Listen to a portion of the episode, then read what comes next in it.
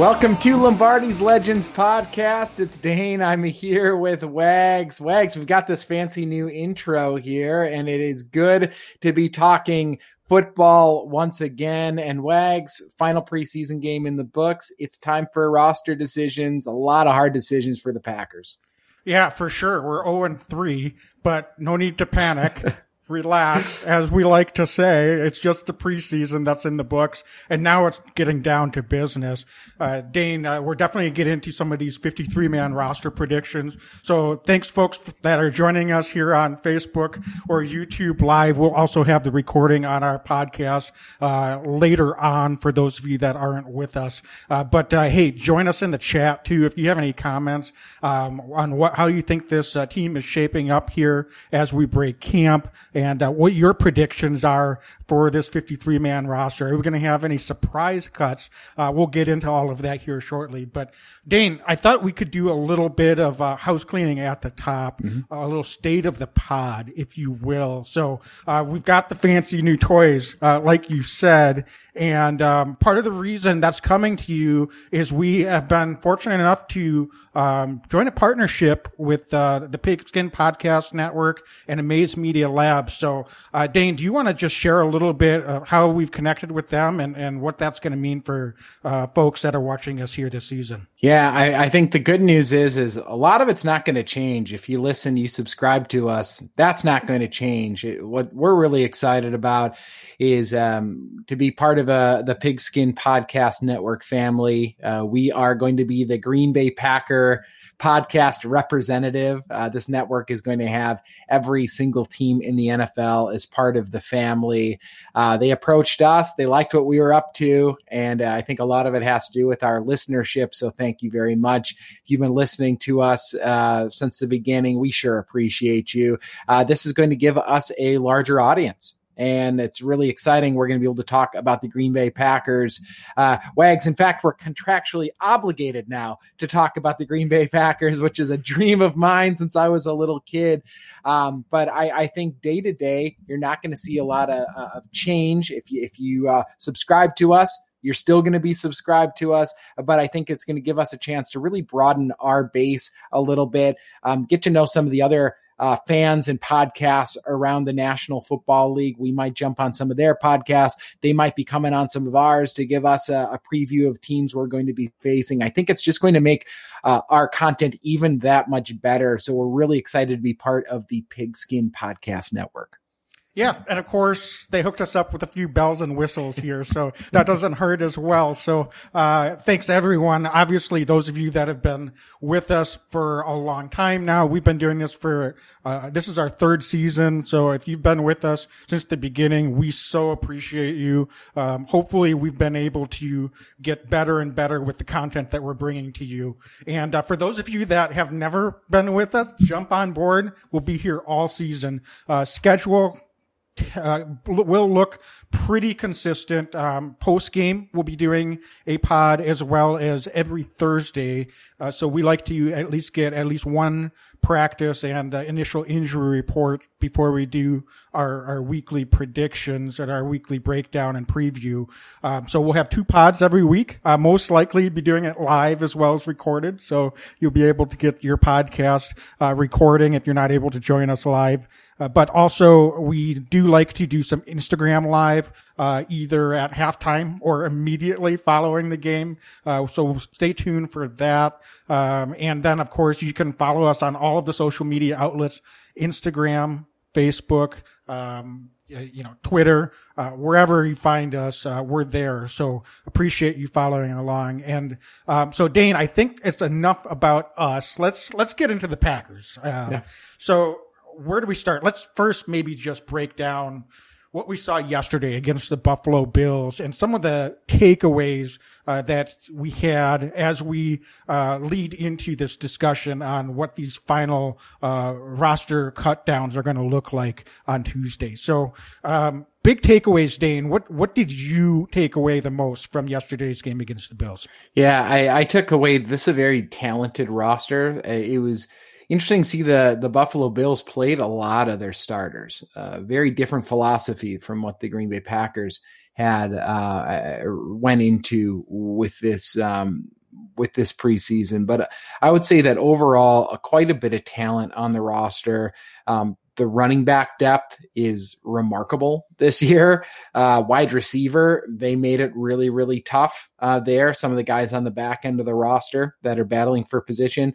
Um, still a question mark of what our starting five is going to be for week one on the offensive line.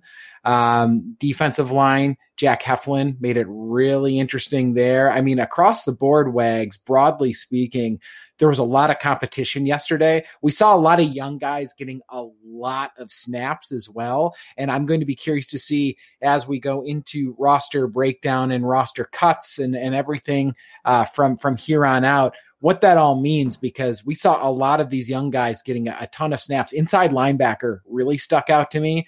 Uh, Oren Burks suited up.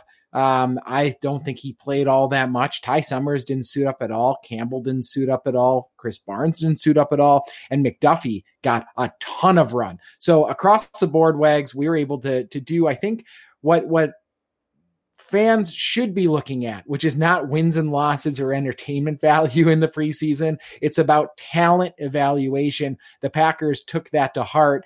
And um, it was pretty clear yesterday, looking at some of the snap counts, that there are some guys on the bubble that the Packers took a very, very long, hard look at.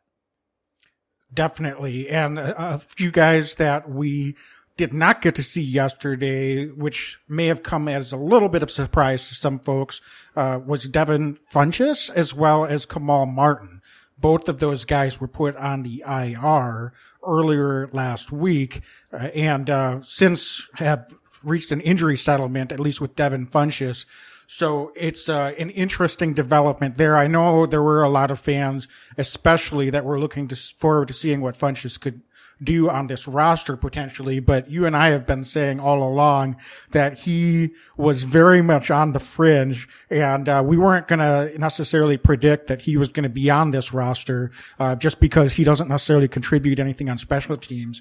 So I don't know how significant that injury that he had was, but to me, that points to that he was not going to make this final roster mm-hmm. because if they really wanted to keep him, they would have put him on the 53, then IR'd him so that he would be potentially eligible to return later in the season. The fact that that didn't happen uh, means that the Packers were ready to move on from Devin Funchess. And uh, by reaching an injury settlement, that means he'll be eligible to uh, sign with anyone immediately. And the Packers are not eligible, are not on the hook to pay him the whole season. In fact, they just have to pay him uh, for the number of weeks he was projected to be out with that injury. Uh, so that's part of the process, and that saves them a little bit of money then too. So, um, so it's uh, an interesting development for sure.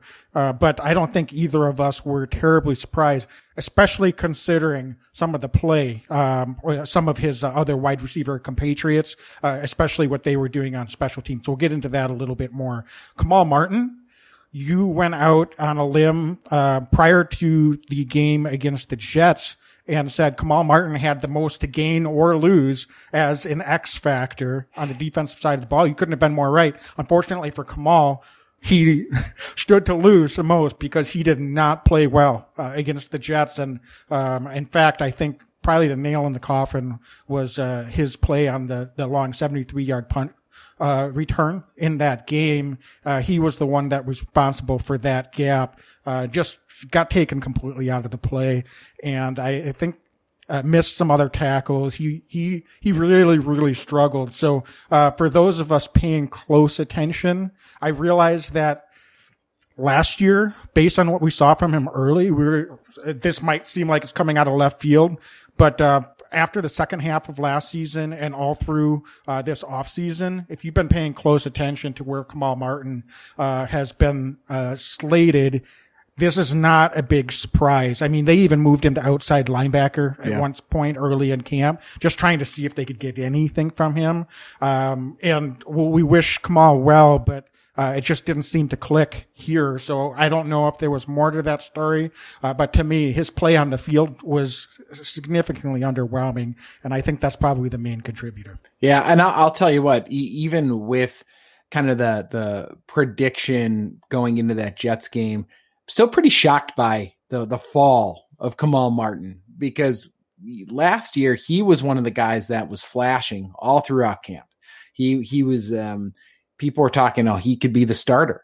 He could be the starting inside linebacker the Packers have been looking for. Blake Martinez is no longer here. Um, and to see it really a calendar year later, he's no longer in Green Bay, has not been picked up by, by anybody yet either, is is really shocking to me. So um, just just it, it, shows the fortune how quickly uh, fortunes can change in Green Bay. But I, I think it also speaks to the depth of the inside linebacker position that the Packers have this year compared to maybe uh, in, in, previous seasons. Um, this is a pretty deep group. I, I know that um, fans have their issue with the inside linebacker group as a whole over the last couple of years, but I think that Wags, this is um, one of the better groups that I've seen in a little bit here. There's enough guys doing a lot of different things. I know we're very high on Krys Barnes, um, undrafted last season, but uh, just across the board, it shows that the Packers can't really take a flyer this year on Kamal Martin. And in fact, they've just decided to cut their losses because they frankly like what they've already got on the roster, I think, more than what Kamal was going to be able to offer. Yeah, I completely agree. And I mean, look, it's, it's one of those situations where you better just move on. If he's not going to be in the plan, maybe they were trying to do him a favor and, you know, at least he has some chance to latch on. I haven't seen that he's actually signed with anyone, so I may have been out of the loop because I wasn't actually checking or following. But, um, either way, uh, the Packers were proactive. And if nothing else, it sends a message to the rest of the guys in that room. If you don't perform, you're gone. And guess what? Kamal Martin wasn't performing in practice. He wasn't performing in the games. He wasn't doing his responsibilities. And so you know, I think that keeps everyone else very motivated and sends the right message. I, you know, you're not going to just get rid of a talent because they have one bad game. I, I, get it, but this was definitely an accumulation of, of efforts, I think, um, over the course of, of many, many practices and games. So this isn't something that was just completely out of left field. Um, it wasn't a Ty Montgomery situation as far as I'm concerned. This is the preseason, but, um, I, I, think it was uh, still a strong message either way. Wags, I let's get into it. Um, we've got a, a, roster full of talented players. Um, and let's just let's start right away at the quarterback position. We can keep 53, 16 man practice squad. We're not going to go into who we think the practice squad guys are going to be today. Um, but I think that we can talk about this this 53 man roster. Um, and I think the big question mark here at quarterback is is it two or three guys? Two of the guys are already locked in. Aaron Rodgers, Jordan Love, they ain't going anywhere this year. Uh, looking broadly speaking, but looking at the quarterback group, because um, in, in, silos, it'd be great to keep Kurt Benkert. Uh, he played pretty well, um, but you only have 53 spots on the entire roster. Wags, is there any scenario you see where Kurt ends up uh, on the on the active roster? Do you think that this Packer team is going to be carrying two quarterbacks going into the season? I think it's just two. Last year was an exception because obviously we're not going to expose Jordan Love to waivers. So Kurt, I, I really like him. Don't I, I think he's done a lot of really good things. I hope we're able to keep him around. I, I have a feeling someone else might snap him up. And maybe it's his decision too, where even if he's not on a, a roster, he decides to head somewhere else, someone else's practice squad, just looking around and being like, am I really going to get any ch- chances here with Aaron Rodgers and Jordan Love in front of me? Probably not. Selfishly, as Packer fans, I think it would be great to keep him, um, kind of, you know, a break in case of an emergency situation. I like what I've seen out there from him on the field. Uh, but I, I just don't feel like we have a need or the luxury to be carrying three quarterbacks on this roster. Uh, we've got a, a, a, needs elsewhere, and so I don't really think that Kurt Benkert is going to make this 53. Yeah, and I think the the the biggest concern, I agree with you. First of all, Wags, and, I think that the concern that maybe Green Bay has is Benkert could go back to Atlanta. Atlanta's backup quarterbacks out for the year. AJ McCarron now. Uh, knows the offense, knows what's going on down there. So I could see a scenario where he ends up back in Atlanta on an active roster, but when you have so much competition and you're trying to chase a Super Bowl this year, uh, no disrespect to Kurt, we both love the guy, but we shouldn't be squabbling over the third string quarterback at this point. If we get to the third string quarterback, we're probably in a little bit of trouble already. Um, the future right now is very likely Jordan Love. So let's double down uh, on that decision. If we can keep Kurt, great. We'd love to have him on the practice squad, but I think otherwise, um, if it's not him, I think the Packers carry three quarterbacks, but the third quarterback is going to be a practice squad guy this year. I completely agree. I think that's that's really uh, the situation here. And again, they'll be able to go pick up another guy to be that practice squad quarterback if it's not Kurt. Um, it would be really nice if it is Kurt, but uh, I understand he's got to do the best thing for himself and his family. Uh, but uh, hey, it's a stable situation here, and uh, he could really make a name for himself uh, to continue to develop. So who knows if he likes it here and he feels like this is the best place for him. I I sure hope it works out for both sides.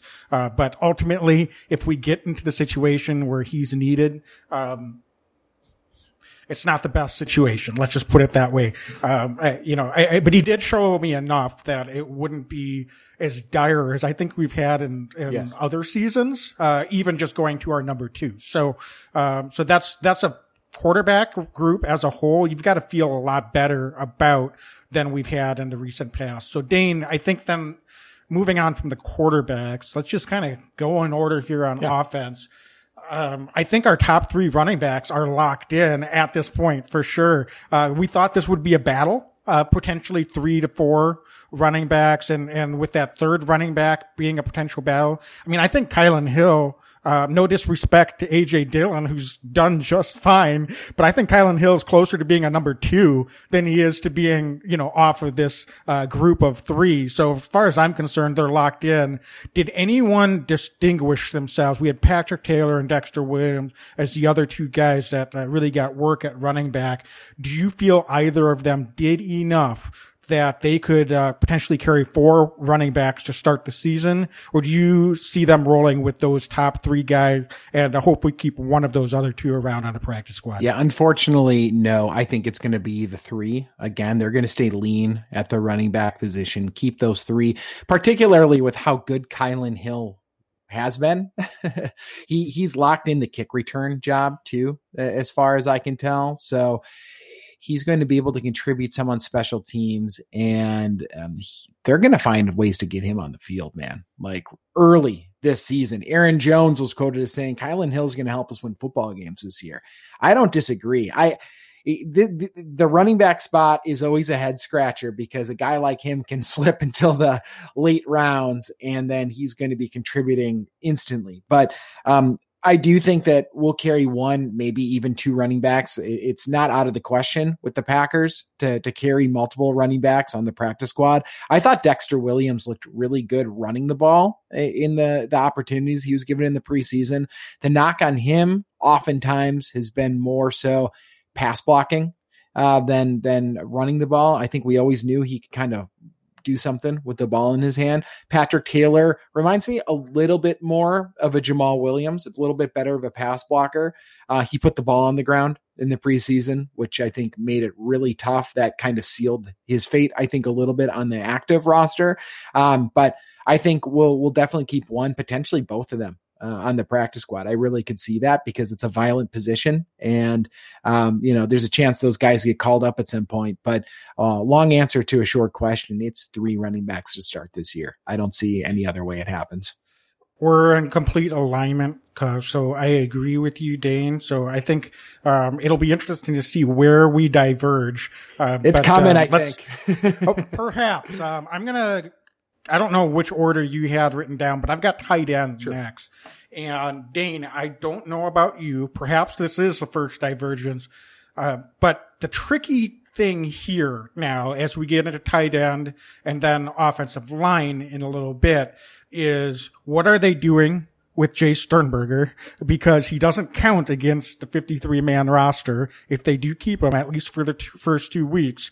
Uh, but also, what are they doing with David Bakhtiari? The news on that's been pretty quiet. So, is David Bakhtiari going to start the season on the physically unable to perform list? Is he going to be on the 53 man roster? expecting him to come back sooner than the first six weeks. Uh, so that's a little bit of an unknown, and that could definitely impact the makeup uh, of this initial 53 because, and I stress initial because it will change, uh, pretty fluidly, I would expect after even the first couple of weeks.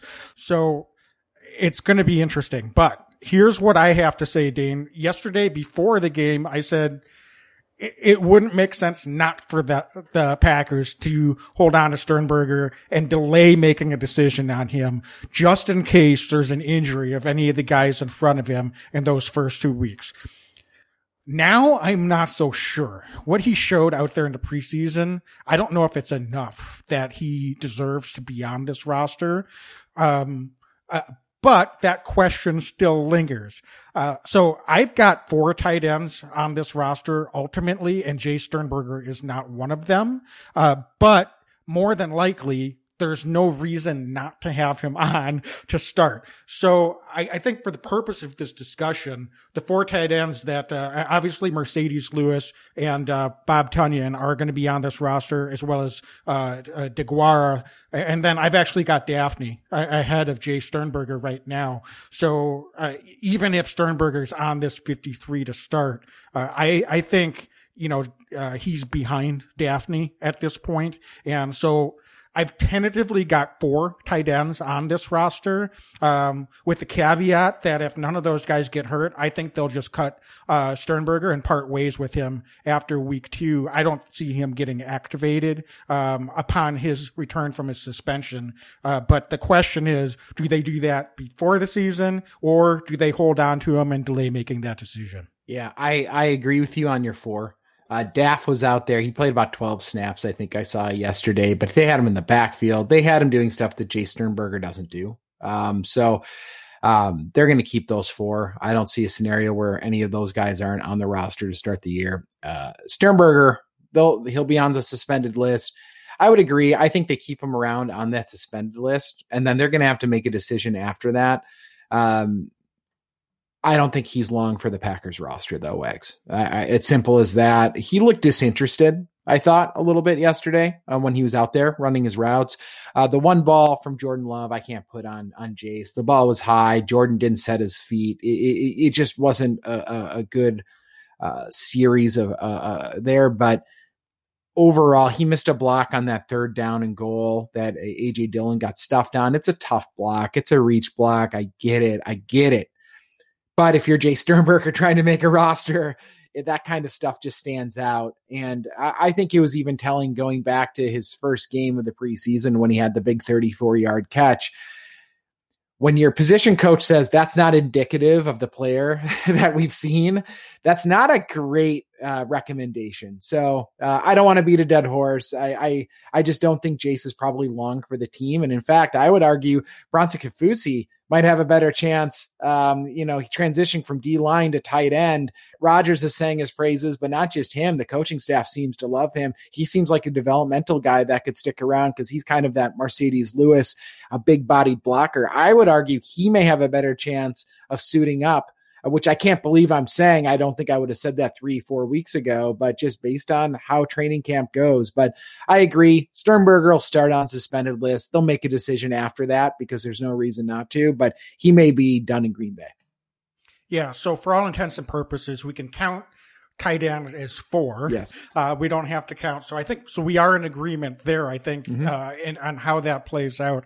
Um, so anyway, that's, that's interesting. So I think the other group then we'll save wide receiver for the last positional group on the offense because the other part of that equation, David Bakhtiari, yeah. will he be on the active roster?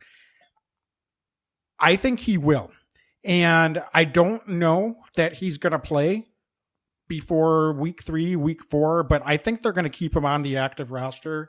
And um, to me, I think that means they might carry 11 offensive linemen wow. on this initial 53 man roster because they need to make sure that they've got enough uh, bodies. And I think they really like some of the guys in this group. Um, but when Bakhtiari comes back, similar to obviously Bakhtiari is going to be starting the minute he comes back. That just goes without saying. But um, the similarity to the Sternberger situation is that's when you can make the decision uh, versus having to make a decision now on who will ultimately be part of that offensive line group in the long term. The other thing is offensive linemen, there tends to just unfortunately be more injuries, whether they're the short term nicked up variety or hopefully not, but sometimes there's some of those longer term injuries as well. So by the time Bakhtiari comes back, the decision may have already been made for them. Uh, so I, I, think they're going to want to try to retain ultimate flexibility with this offensive line group.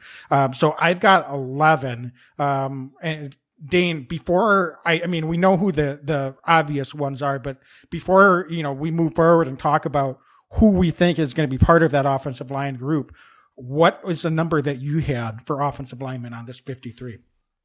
Yeah, so I think that I, I actually, when we're talking pure 53 man roster, I agree. Bakhtiari's not going to be on the physically unable to perform list. I think they start him on the active roster. However, I think they might do some maneuvering, take advantage of the IR rules this year, and he starts the he he is part of the official 53, and then they throw him on the IR. He can come back after three weeks. So I think that there's going to be a instant 53, and then I think there's really going to be 54. They're going to kind of massage the, the the roster a little bit that way. But for for all intents and purposes, I've got us keeping 10, including David Bakhtiari on the on the, the first 53. And I uh, uh, so I have us keeping 10 offensive linemen, Bakhtiari being one of them. Bakhtiari is the 10th or the 11th? He's number 10. And then I think okay. he goes to IR, and then I think we bring somebody back. Gotcha. So once he goes to IR, are you predicting they have another offensive lineman to replace Bakhtiari, or will they carry nine and add to another position? So it, it's going to be interesting. So I might be putting on my um my uh my you know getting kind of deep here into the the rules of it. But we brought in Kelly, uh, who's a uh, who's a veteran offensive tackle. I could see the Packers cutting him uh, early right away too, missing the first week of the year. Then they bring him back after week one because they don't owe him um, then the entire year's salary. So I think that there might be a couple maneuverings going on here, but I think that there's a there's a good chance that the Packers keep ten in, uh, initially. Bakhtiari goes to IR. We bring somebody else on for a week, and then we bring Kelly back after week one because then we're able to keep him on and not guarantee a salary for the year. Okay, well, let's run through the guys then who who we have because I'll be curious to hear how this shapes out. I think you slightly tipped your hand there, but uh, it sounds like we might end up being in agreement. It's more the semantics. We're close. How they how yeah. they get there. So We're close. Um, obviously Bakhtiari and Elgton Jenkins, Josh Myers will be starting at center, um, and then I've got Billy Turner, Jon Runyan, Lucas Patrick, um, and then it starts to get a little bit more interesting. But ultimately, I think they keep Ben Braden. Um, I I really liked what they we saw in Yosh Nijman. Uh, the Packers have spent three years developing him, and mm-hmm. uh, aside from a strip sack that he gave gave up in the second game, um, uh, which wasn't a hundred percent his fault, but you know, he'll take responsibility for that. I think he's been super solid out there. So I like keeping him around at least until Bakhtiari gets back as a swing tackle. Um, and then, um, I, I, think what we'll end up doing is Royce Newman will definitely be on this roster. And then I've got Cole Van Lanen on this roster as well. Um, so I don't know if I've counted correctly, but Dennis Kelly, I agree, he's the last guy he's number 11 for me.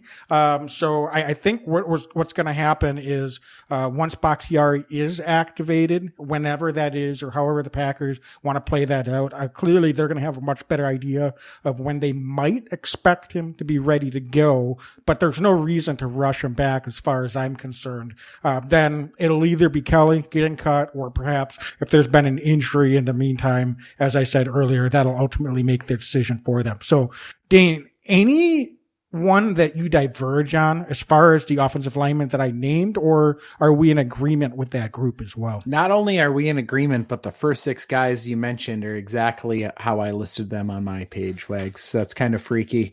Um, I would agree. I think that Yosh really probably had one of the better camps that you could have. I, I know the strip sacks what people see, but reality is he played some really, really good football. Uh, I was looking at some pro football focus uh, numbers, and he he played kind of through the roof even this last week. So um, good for him. He's going to make this team. I, I think that, um, but I, we're we're in complete agreement across the board. Ben Braden's another guy who just kind of came out of nowhere. We signed him partway through the year last year. It bounced around the league a little bit. Now he might not end up starting, but even this last preseason game against the Bills played really well, I thought, at right tackle.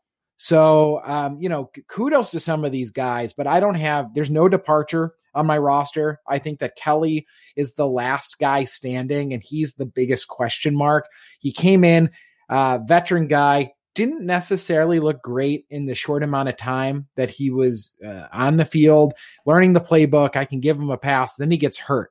So that's kind of a tough camp for somebody like him. But I think his familiarity with Coach LaFleur, LaFleur and he knew each other from their days in Tennessee he's going to play some ball for the Packers this year. That's a, that's my gut feeling, but I do think that he's kind of the last guy standing on that list because I don't see a scenario where they're getting rid of Yosh. Runyan's too young, you know, going down the list. Van Lanen hasn't totally impressed me either, but his draft stock alone keeps him around. And we saw him put on way too much good tape at Wisconsin to see him gone this early. So um, some of these guys are just going to need to develop a little bit more, but um, we're in total agreement on the guys we got on the roster wags.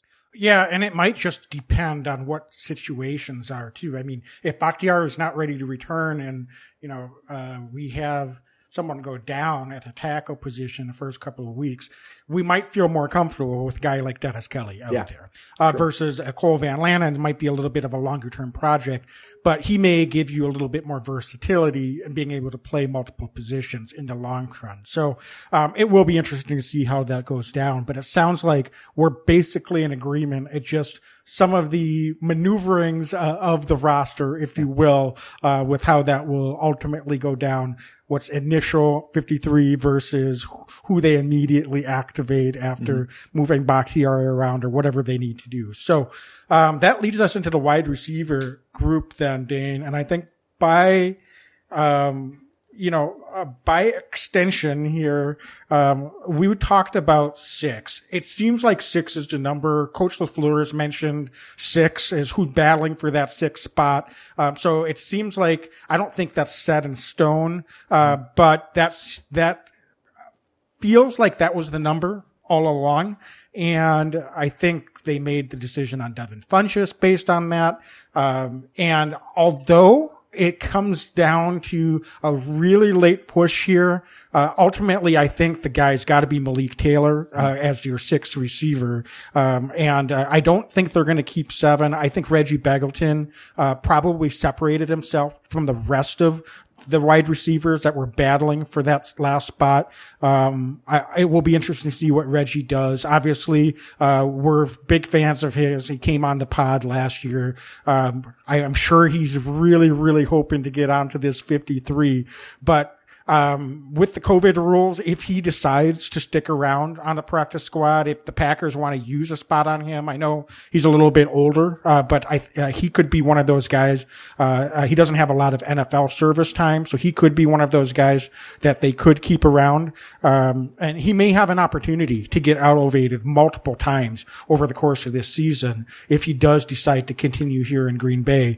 Um, but Dane, I don't know. First of all, are you in agreement on the six, or do you think they uh, expand this to seven uh, just because of, of some of the extra space they might have initially? Yeah, so this was one of the harder spots on the entire roster uh, that that I had, and I, I, you know, I've got him at seven. I think Begelton did enough yesterday, uh, or that's we're we're recording on on Sunday. Um, I thought that Reggie played well enough. The fact that he's back there as the number two punt returner in all of these games, I thought was really fascinating. He showed a little bit there. He's also been a really good jammer on special teams. Um, his age works against him, I think, a little bit. Um, if he was 22, I think the Packers would be like, oh, shoot, we can't expose him to, to waivers they may, because of that, expose him to waivers and then try to bring him back to the practice squad ASAP. I think they want him within the organization. There's no doubt about that. But I, I just think he's done enough on special teams, and they're going to need guys that play his role on special teams. And and you'll know why when we get to defense, why I think that Reggie stays. Everything kind of connects one way or another. I just think that he's done enough over the course uh, uh, of his time, and not only as a wideout, but as a special teams guy. And Malik Taylor showed it last year that the Packers are not uh, above doing a surprise or two on the roster. Malik Taylor, I think, shocked a lot of people earning a roster spot last year. Um, this year, there's no way Malik doesn't stay. He looked way too good. This this he looked so fluid. Wags catching that ball. He got good separation. He looks like a different player even from last year. And we already know what he does in special teams. But I think Begelton did enough sneaks in the back door and sticks on the initial 53. Um, if he doesn't, he ends up staying with the team unless he gets another opportunity somewhere else. But uh, right now, official roster, I think we keep seven. And that was really hard because going into this game, I didn't have him there. But after it, and I watched him and I saw how they were using him, I, I said, you know what? They like him. They want to see him succeed. He's going to stick. Yeah, the line is razor thin. Yes. I mean, we, we texted back and forth that really when you get down to these last few spots, it's like basically between just a few guys. Um, yeah. so, you know, it, it, could, we may be, I'll be surprised. Let's put it this way, not to toot our horn, uh, but I'll be surprised if, if we get more than one or two wrong. And, and mm-hmm. actually, I wouldn't be terribly shocked if we end up, if one of us ends up being exactly right, 53 for 53 here. Um, but, um, anyway, it's an interesting exercise to play out. So for Reggie's sake, I hope that happens. Uh, we will see. Um, I just, was reading through the lines with Coach LaFleur talking about the six. Um, so we'll see if Reggie did enough to change their plans and, and get a spot on this roster initially. Um, so Dane, let's head over to the defensive side of the ball then. And, um, you know, this, I, I, don't know if this is as much set in stone as it was offensively, but um, I, I think uh, let's move around a little bit because yeah. some of these groups, um, I think the numbers might be different, but um, ultimately, I think we're going to be pretty close. So, big guys up front, defensive line. There's been years we haven't carried as many, uh, but I think we're going to take six okay. this year. And, so I don't know if you have the same number, Dane. I've got five uh, wags. So you have five. okay, yeah, this is one of those so we, spots. So we have a little bit of of a uh, divergence here. Um, so Dane, talk to me then. Who who does and doesn't make the cut on your list? So I have Clark. Um, I've got Keke and I've got Slaton as locks. Slaton being a fifth round pick, he's looked very good. I think in camp he's going to be eating up blocks. Keke, the Packers love his pass pass rush. Dean Lowry's not a lock. Well, that's the question mark, actually, Wags. Um, so uh, on the back end of this defensive line, um, I've got Heflin making the team and that's where it gets very interesting. Um, at the end of the day, I have Heflin and I have Lowry on the roster, but I almost had Lowry not making the team and Tyler Lancaster making it. I'm going to stick with Lowry uh, on the on the 53, but I think that Lancaster is a semi surprise cut. Heflin just does a lot of the stuff Tyler does. He's a couple years younger. He's a little bit cheaper. I think he offers a little bit more upside in the pass rush. Willington Previlon made it tough for me too, actually. Um, but I actually, if I would have kept six, I would have had Previlon over Lancaster as well. So uh, that kind of shows where I'm at on that front.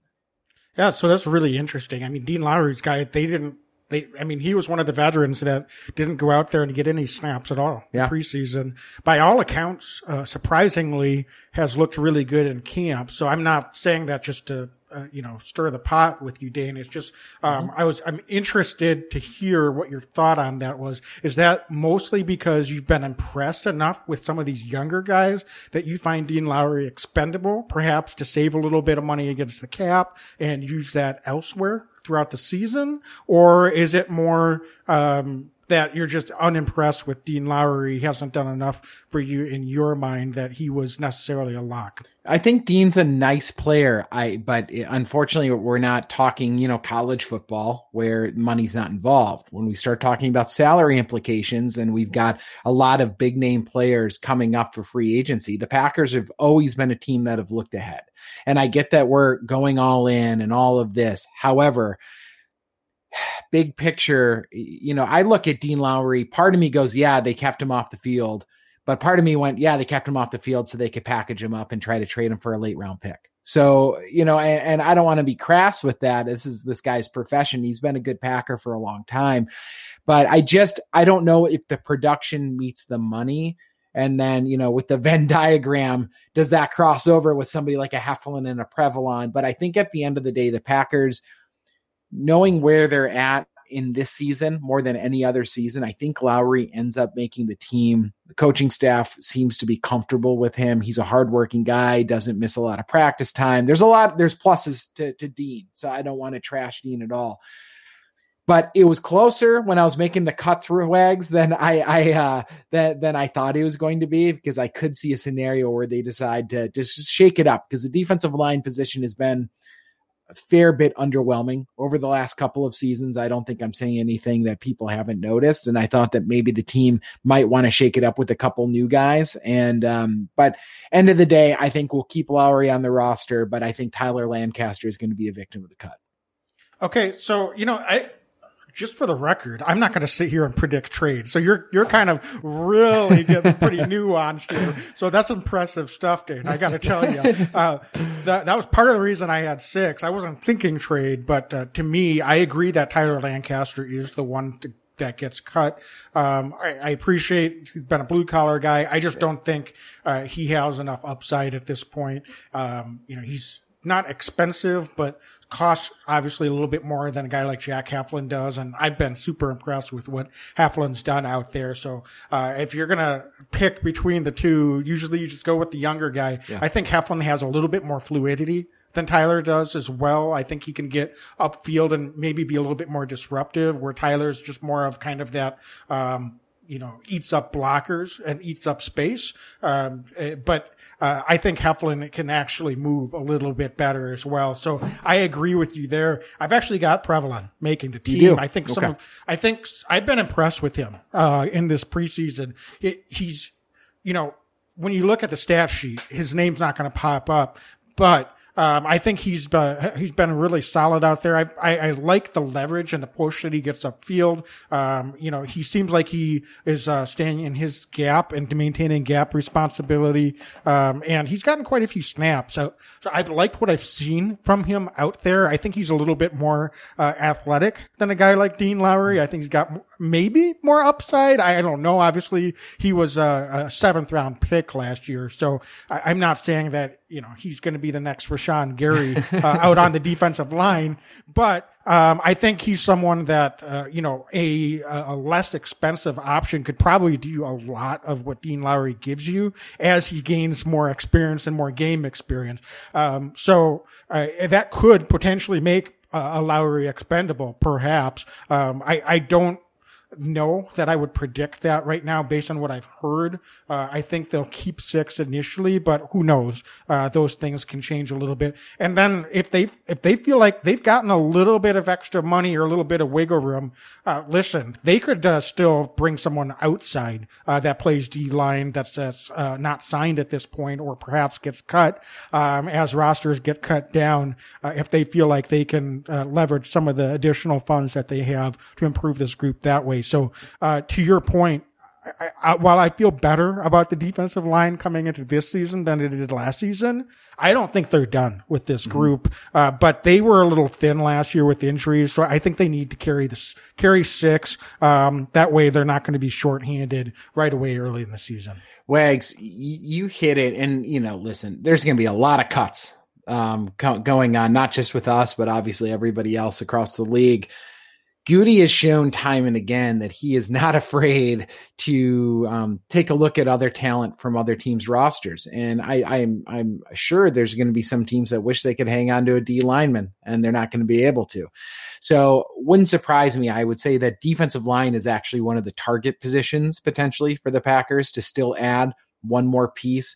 Um, there's another spot on the on the defense, actually the outside linebacker position. I think I texted you this offline. That's the other one that I could potentially see the Packers painting, you know, painting corners and looking to add talent on. But um, but it'll be really fascinating to see because I think we're going to see a 53 man roster and then we're going to see a real roster a few days later after after all the free agents are kind of popping around.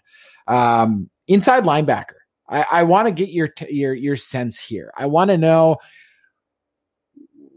how deep is this going to go? Um, this is one. This is the much maligned inside linebacker group that Packer fans are frustrated with year in and year out.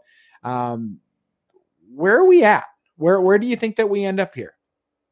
Yeah, this was uh, a, a, tough call, but I think as much as McDuffie uh, stood out a little bit yesterday, I think they're going to stick with four, and maybe McDuffie gets uh, the nod as the fifth guy. Uh, just if they're afraid that someone might snap him up now that he put some tape out there. But um, I don't know if they can afford to keep five inside linebackers when you look at the rest of this roster. I uh, Ray Wilborn, I thought it yeah. looked pretty solid out there yesterday too, and I think he's a guy that they can uh, keep around on the practice squad and potentially elevate if needed um, as one of the two guys they can call up on game day. Uh, so it just depends how much do they like McDuffie, and does McDuffie is he someone that knocks an Oren Burks or a Ty Summers out? I don't think so right now. I, I just don't think he did enough. Uh, he's the younger guy, so uh, so maybe I could be wrong on that. But ultimately, I've got four. Um, we've got Campbell and Barnes, and then Summers and Oren Burks.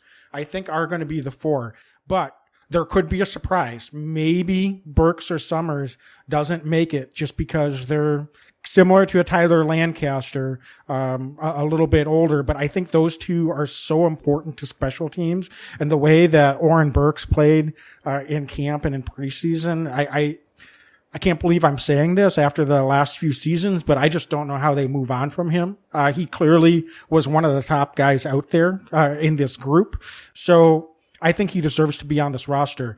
Uh, so Dane, I don't know if you have a different number than me, but my thought process is, is they keep four, uh, and they'll try to stash McDuffie and definitely Wilborn on the practice squad. But, um, but, uh, I, I guess I wouldn't be super surprised one way or the other how this group shakes out. Yeah, I have I have Ray Wilborn and um, and Dejon Harris both on the practice squad for the Packers. I thought both of them have showed pretty well throughout camp. Um, I, a little bit more of a project though, right? Both exactly. So I, I, neither one of those guys are going to be active roster guys day one, but um, with the call ups, they they showed way too much. I think for the Packers not to want to have them as a part of the organization and maybe even get some of those special teams call ups um, in day in and day out. But I actually do have the Packers at five.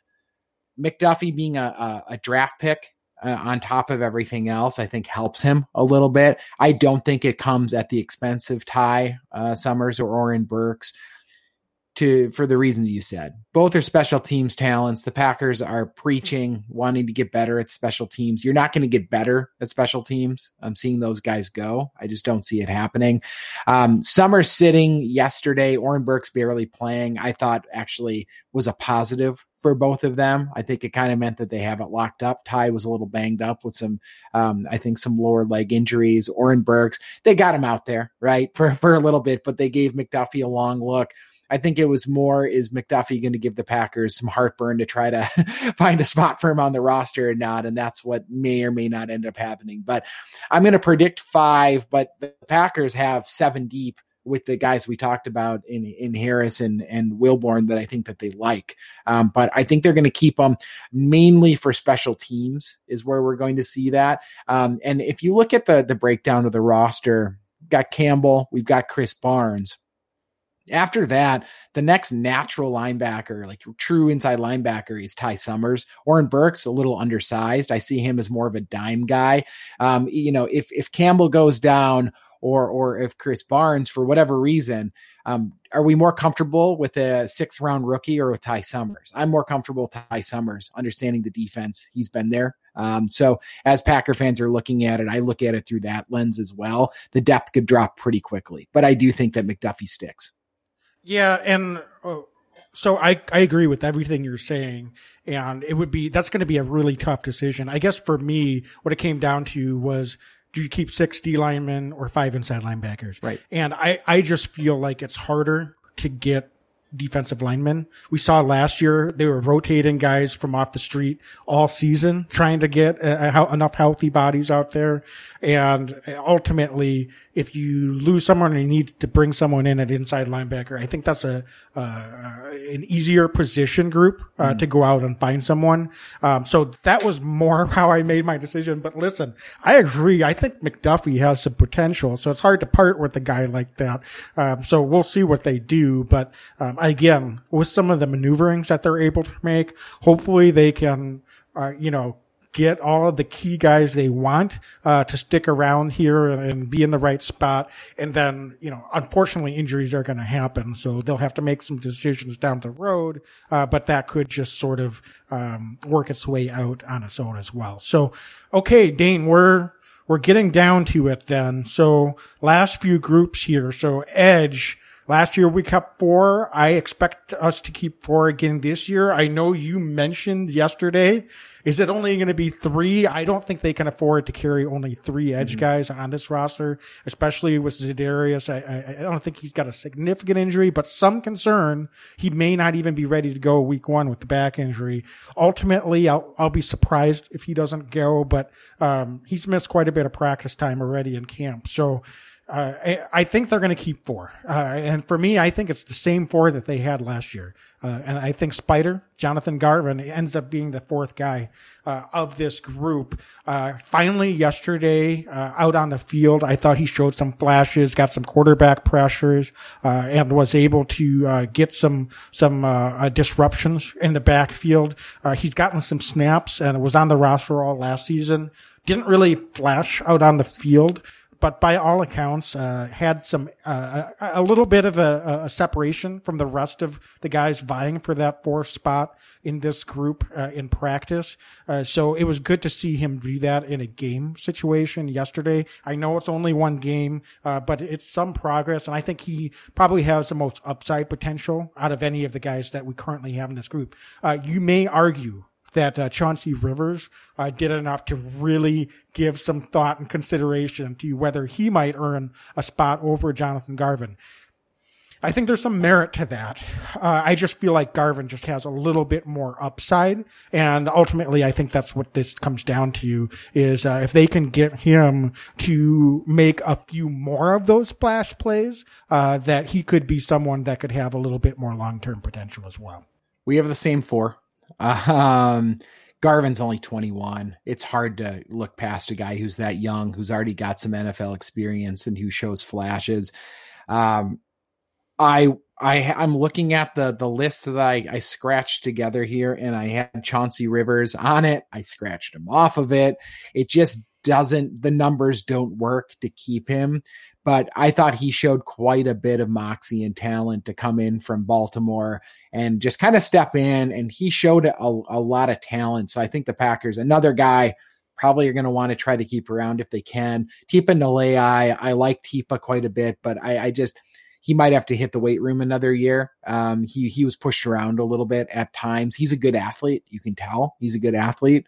Um, but I think um, end of the day, the Packers start with four, maybe elevate a guy if Za'Darius is is down week one or or is battling injury, just so you have enough guys to to throw at an opposing offense. But uh, when we're talking 53, Garvin's just he could be a guy, right? He might he very well might not be either. But at 21 He's showing um, he's showing better bend this year. You could see him. He's got burst. He's got speed. He's got kind of those intangibles that you look for from a pass rusher. Those long arms, um, all the things that make the coaches' heads turn. So I think the Packers keep four and Wags once again. I guess we're in agreement at another position. We we we don't talk about this, folks, ahead of time. So I I I was hoping we'd have more turmoil. Maybe we'll have some at the cornerback position. Well, we weren't 100% aligned on, on several position groups. So uh, I, I know it doesn't seem like we're disagreeing at all, but we've got a few differences. So that's good. I uh, That way, one of us at least will be right. that's, that's, the main thing. Um, so, uh, okay. Well, let's talk about cornerback then, because I don't really think there's much more to go into no. the outside linebacker. Um, so here I think we keep six. Uh, this is a group we've kept seven some years. Um, I've got six, uh, not to get ahead of myself, but part of that is I've got five safeties making this roster. So uh, for me, the six, the first first uh, uh, five are pretty clear cut, kind of like wide receiver with Jaire Alexander, Eric Stokes, Kevin King, Chandon Sullivan, and Shemar Jean Charles. Uh, the sixth guy comes down to Yiadom and uh, Kabion Ento. For me, I like Kabion Ento. I know he had a, a, little bit of a rough time out there against the Jets. Um, uh, and then yesterday, uh, I don't know if he, how exactly how many snaps he got. Um, he seemed fine. Uh, I, I like Ento. I think he's got um, some long-term potential here uh, with how he mixes it up and some of his ball skills. Um, to me, they just brought him in as Josh Jackson trade, last ditch effort to bring some competition. Uh, I didn't love what I saw out of him uh, either against the Jets, which I was kind of giving him a pass on since he had so, such short turnover. But uh, yesterday he got picked on quite a bit. I get it; it's against the ball, Bills, number one offense, top three offense in the league, but. Um, uh, ultimately, I just don't think he's someone that uh, really fit the Packers' plans, and it was more just kind of an insurance card uh, for to bring him in. So I've got the six with Ento being the last guy making this group. So Dane, I don't know if you have agreement or disagreement with me on this cornerback. This this is a spot I knew we'd disagree on because I kind of disagree with myself on it, but um, I'm we're going real thin. We're going with five is what I have at the cornerback group. And it's it's mostly because Ento showed flashes. He's also had a bit of an injury history over the last couple of seasons. Um, converted wide receiver to to DB. He shows some really good. He's he played pretty well in special teams yesterday, but he also just you know gets picked on some up and down. So the top five I completely agree with with uh, Shemar um, being the uh, the, the final, our, our, fifth round pick, being kind of the the, the final pick there.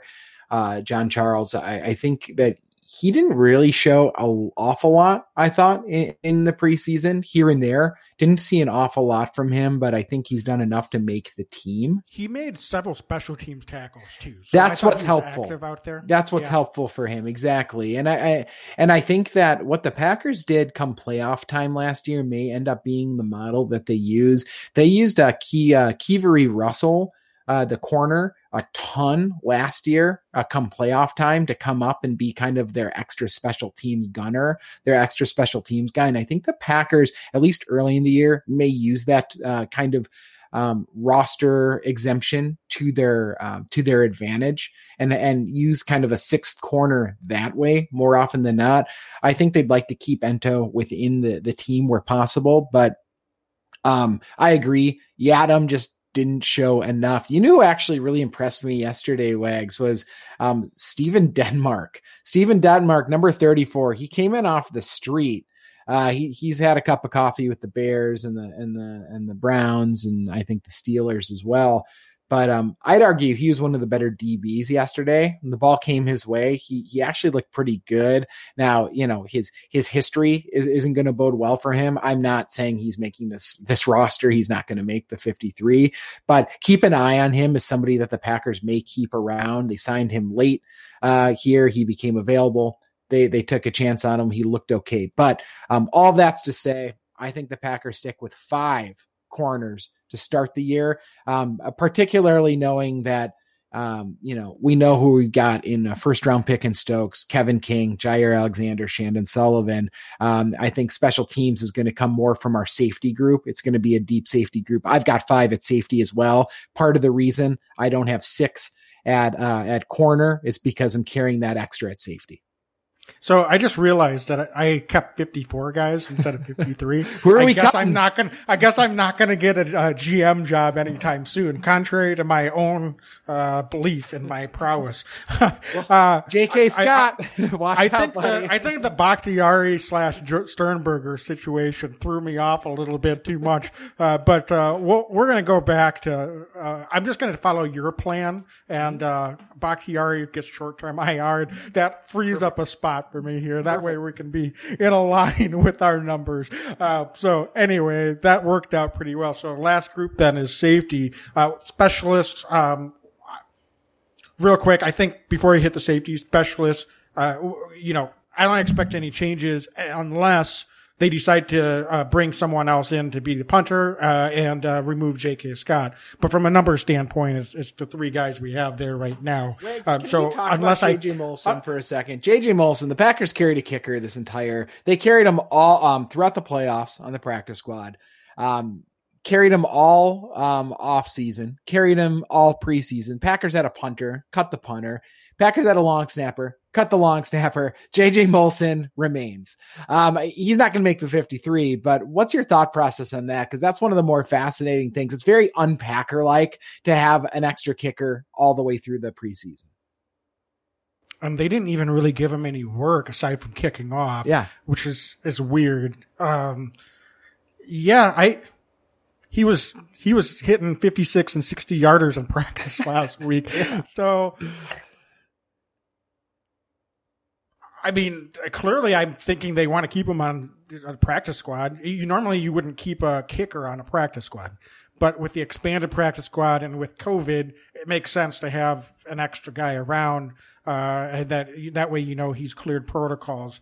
So unless someone else needs a kicker and has some tape on JJ from back in college, because they didn't give him much uh, in the preseason to, to show out the the rest of the teams in the league, uh, I expect him to be on the practice squad. Um, that's that's my take on it. It would be, uh, and by the way, how about Mason Crosby getting a punt yesterday? What if Mason Crosby becomes the de facto punter slash kicker, and that opens up an extra roster spot? Now, I mean obviously I'm joking, but it's interesting because uh, I don't know. J.K. Scott just doesn't do it for me. He had a nice punt yesterday, uh, really good hang time and depth, but uh, it's just so inconsistent. So Yeah. we'll see. uh, ultimately, that's not going to change the numbers. Uh, if they bring someone else in, it's the same numbers either way. The hard part about the J.K. Scott situation is not only is he the punter, but he's also the holder, and there's so much timing that goes into kicking, and you know that, Wags, and I know most of our listeners do as well. But it's just so hard after an entire preseason, then be like, oh, by the way,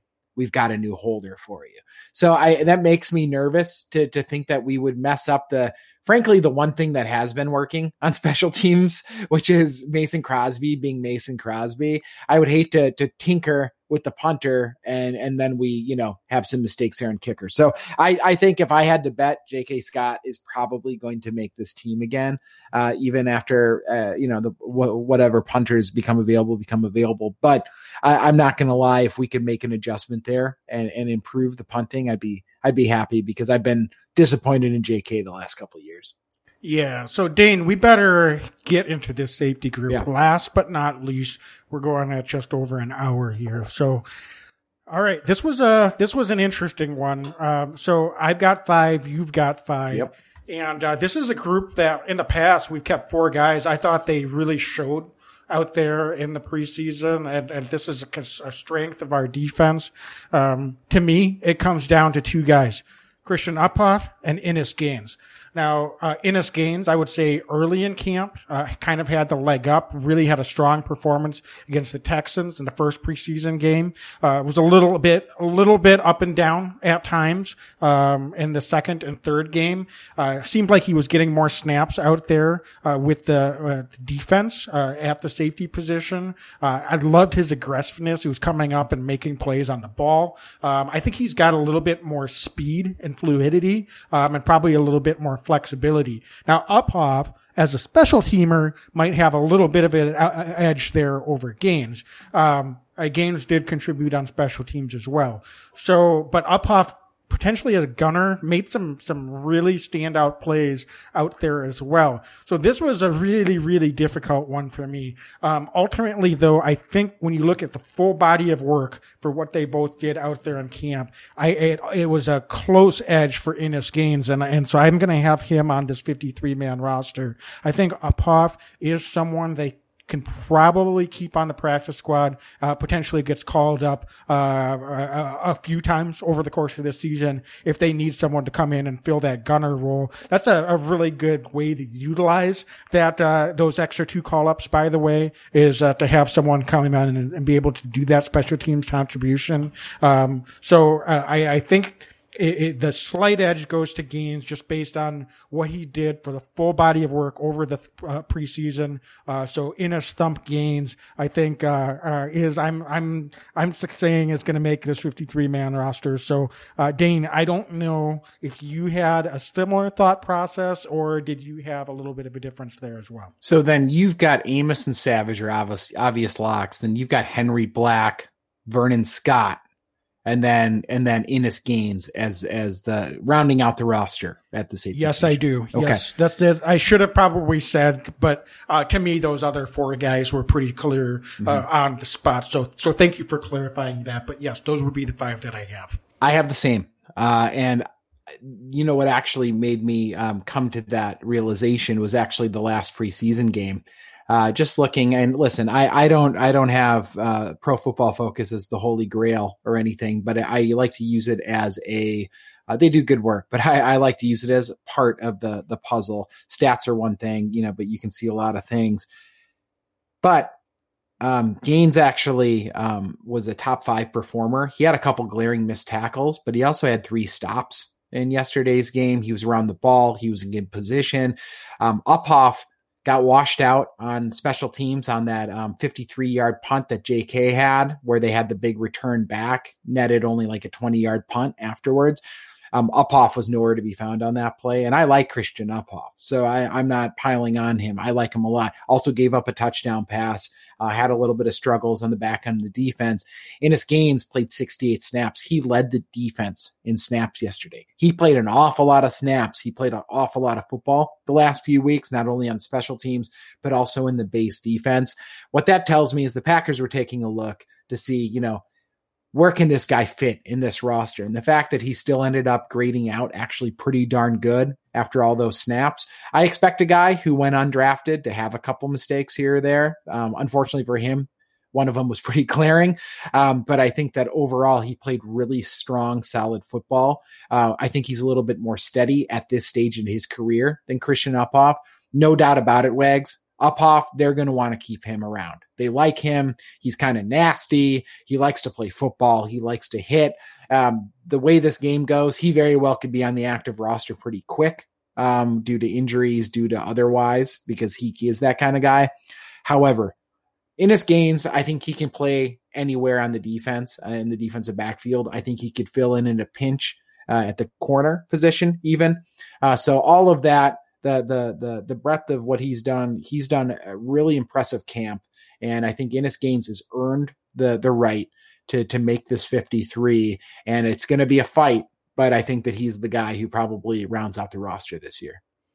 All right, so we were pretty closely aligned. So Dane, just going through quarterback, running back, tight end. After a minor adjustment later, offensive line aligned. You had seven wide receivers. Yeah. I had six. Uh, so that was close. And then I had 60 linemen and you had five. So, uh, those two were the groups that were interchangeable. Um, but, uh, then ultimately, um, we were aligned all the way, the rest of the way through. Mm-hmm. Um, you had an extra inside linebacker. I had an extra cornerback.